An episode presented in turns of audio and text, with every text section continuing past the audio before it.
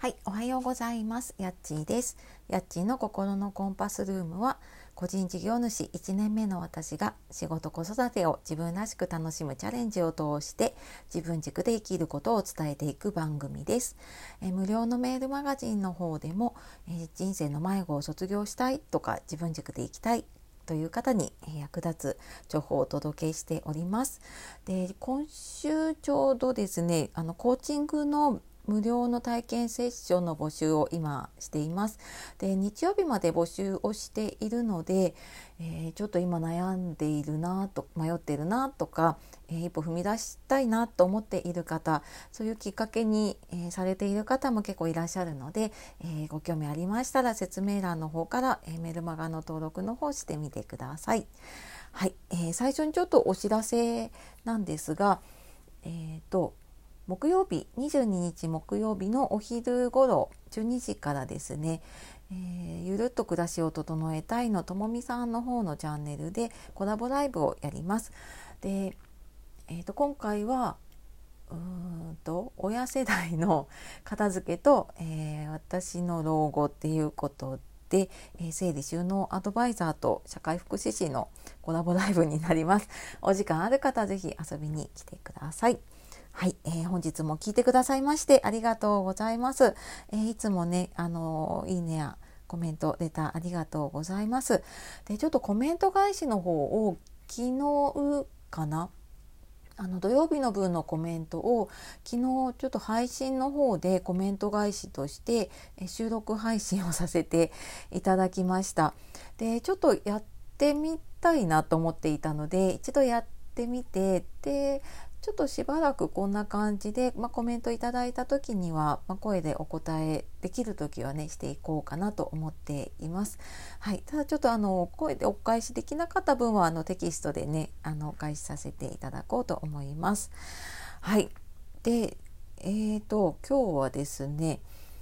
こん、うんと、ちょっと前に読んだ本で行動経済学の本を読んだので見るだけでわかる行動経済学っていうことでであの簡単にお話をしようかなと思います。でなんか私こういう行動経済学とかねあのそういうの聞くだけでちょっとこうあなんか難しそうとかって思っちゃうんですけどたまたまね本屋に行った時にこの本が目に入って見るだけノートって書いてあったのでねあこれなら私でもわかるかもしれないと思ってで買って読んでみたら本当になんか図も多くってあの分かりやすかったですね。スルスルっとこう読むっていうよりはもう見ながらあなるほどなと思ってで気になるところだけちょっと詳しく読んでいった感じなんですけれどもうんなんかなんだろうなこう自分が消費者としてね買い物に行った時にあなるほどこうやってあの自分はね買いたくなるんだなとかで逆に自分が何かサービスとかね商品提供しようと思った時にあそっかなんか人はねこういう行動をしようとするからこういうふうにすればいいんだなっていうのがなんかすごく分かりやすかったですね。なんかその心の働きっていうのがやっぱりその意思決定とか消費行動とかにつながっていくのでそこからやっぱりね経済が動いていくっていうところでなんかすごくね興味深かったです。はい、でんなんかその中で結構いろいろね、あのー、気になるところはあったんですけれどもうんと3つぐらいいけるかな。はいえーとまあ、まずあの多分ねこういうのを読んだことあったり聞いたことある方多いと思うんですけれどもねあのサンクコストっていう埋没費用っていうのかな回収できないお金をなんかこう回収しようとしてしまうっていうねあの行動で、まあ、例えばそのギャンブルだったりとかあとパートワークって今あのプラモデルのパーツとかが毎月送られてくる仕組みあれとかもやっぱりそのあのここまでやったんだからとかギャンブルもねあのこれだけ使ったんだから取り戻したいって思ったりとかプラモのパーツとかもやっぱりこれ完成させて満足感を得たいみたいな感じでなんかそういう心理が働くっていう話だったりあとは、えー、損失回避。まあ、これ多分ね聞いたことある方多いと思うんですけれども、まあ、それの中でもこ心の感性の法則感性ってあの慣れる方の感性ですね。の法則っていうことでこうあの一度味わった喜びを忘れられないっていう経験あなたもありませんか？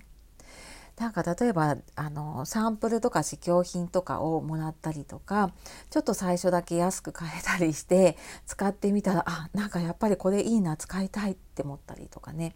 まあ、よくあるあのサプリとか化粧品とかやっぱりずっと使うものってこれが利用されているんだなっていうのでなんか無料ってねついついもらいたくなっちゃうんだけどあなるほどなと思ったりとか。あとはあの言葉はあまり馴染みがないんですけどナッチっていうものでこうちょっと注意を引くために肘でこう軽くつつくことを言うらしいんですけれどもうんなんかこううん何気なく誘導するあの合理的な方向に導くっていうことで、まあ、分かりやすいのだとあのコンビニとかスーパーとかのレジ待ちの時に矢印とか足足のマークとかありますよね。なんかあれとかもこう何気なくそっちに誘導していたりとかあとは、うんと、こうなんか自由に選べるよって言いながらもその合理的な方向に導くっていうことでなんだろうなうんとあこれの本の例で出ていたのが例えばあのフレックスだから何時に出勤してもいいですよただあの何時まではドリンクがフリーで飲めますってやるとやっぱりあのその時間なるべく早く行こうっていうふうにね思わせたりとかあとはあの面白いなと思ったのがビュッフェあのバイキングとかでね野菜が結構手前にありますよね。でなんかあれってまあ、多分お店によっていろんな考えがあるんですけれどもその野菜まず入って野菜が取りやすくなっているとやっぱ野菜を取っていくとなんとなくこう健康を意識した人は常連になっていったりとかあなんとなくここで食べるとすごく健康になりそうだなっていうような感じで野菜が取れるとかでねっていう心理をつかんでそういうふうにやっていることがあるっていうのであなるほどなと思ってでなんかこういうのを読んでからいろんなお店行ったりとか